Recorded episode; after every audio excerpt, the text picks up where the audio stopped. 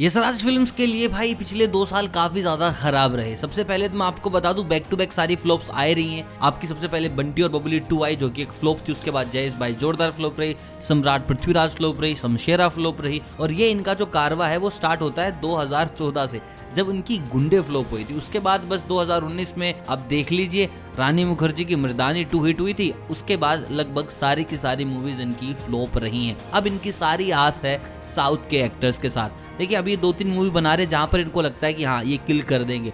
बीच में इनकी war movie hit रही थी तो इनको समझ आ गया कि भाई अपना स्पाई ड्रामा ही आगे क्रिएट करते हैं। तो आपको बहुत जल्द देखने को मिल रहे हैं सलमान खान, और सलमान खान आ रहे हैं अपने टाइगर पर्सनैलिटी के साथ तो यहाँ पर हिट होने के चांसेस बहुत ज़्यादा है। And you know Salman Khan के डाई हार्ट फैंस अगर स्क्रिप्ट में दम नहीं भी हुआ तो भी भैया फ़िल्म को हिट करा देंगे।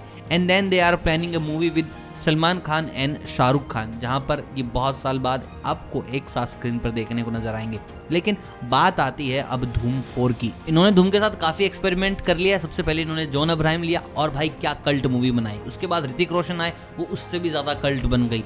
देन इन्होंने एक्सपेरिमेंट किया सबसे बड़ा आमिर खान के साथ और यहाँ पर ना ऑडियंस ने साथ छोड़ दिया था कि भैया नहीं, ये पाप और ज़्यादा नहीं देखा जाएगा। And Dhoom is a such franchise इसने वाई की इज़्ज़त वापस लेकर आई थी, क्योंकि सबको लगता था कि वाई बस रोमांटिक फ़िल्में बनाने के लिए पैदा हुआ है। लेकिन अब धूम फोर में जो यशराज फ़िल्म है, उन्होंने अपनी स्क्रिप्ट भेजी है अल्लू अर्जुन को कि भैया आप ये फ़िल्म कर लें। और अगर अल्लू अर्जुन ये फ़िल्म कर रहे हैं तो भैया मैं कह रहा हूँ वाई के लिए इससे बड़ी बात कोई भी नहीं हो सकती। इनका जो पीछे से फ्लोप होने का चल रहा है ना, ये सारा हट जाएगा एक फ़िल्म के साथ। एंड देखिए, धूम एक बहुत बड़ा नाम है। और सुनने में आ रहा है कि इसमें इस बार आपको उदय चोपड़ा और अभिषेक बच्चन भी देखने को नहीं मिलेंगे। बहुत ज़्यादा चांसेस हैं कि जो उदय चोपड़ा है, उनको रिप्लेस कर रहे हैं रणवीर सिंह और अभिषेक बच्चन को रिप्लेस करेंगे अक्षय कुमार। अक्षय कुमार आपको एक सुपर कॉप नज़र आएँगे। उनके साथ रणवीर सिंह, ये दोनों जोड़ी तो हिट है ही।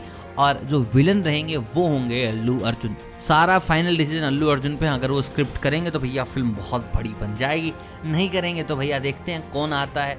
सलमान खान विलन बनते हैं या शाहरुख खान बनते हैं, यही दो एक्टर पे ज़्यादा चांसेस नज़र आ रहे हैं। अगर दोस्तों, आप कमेंट करके बताओ कि आपको क्या लगता है, क्या कास्ट होनी चाहिए धूम फोर की? Do let me know through comment मिलता हूँ बहुत जल्द नई न्यूज़ अपडेट्स के साथ। तब तक आप सभी को अलविदा।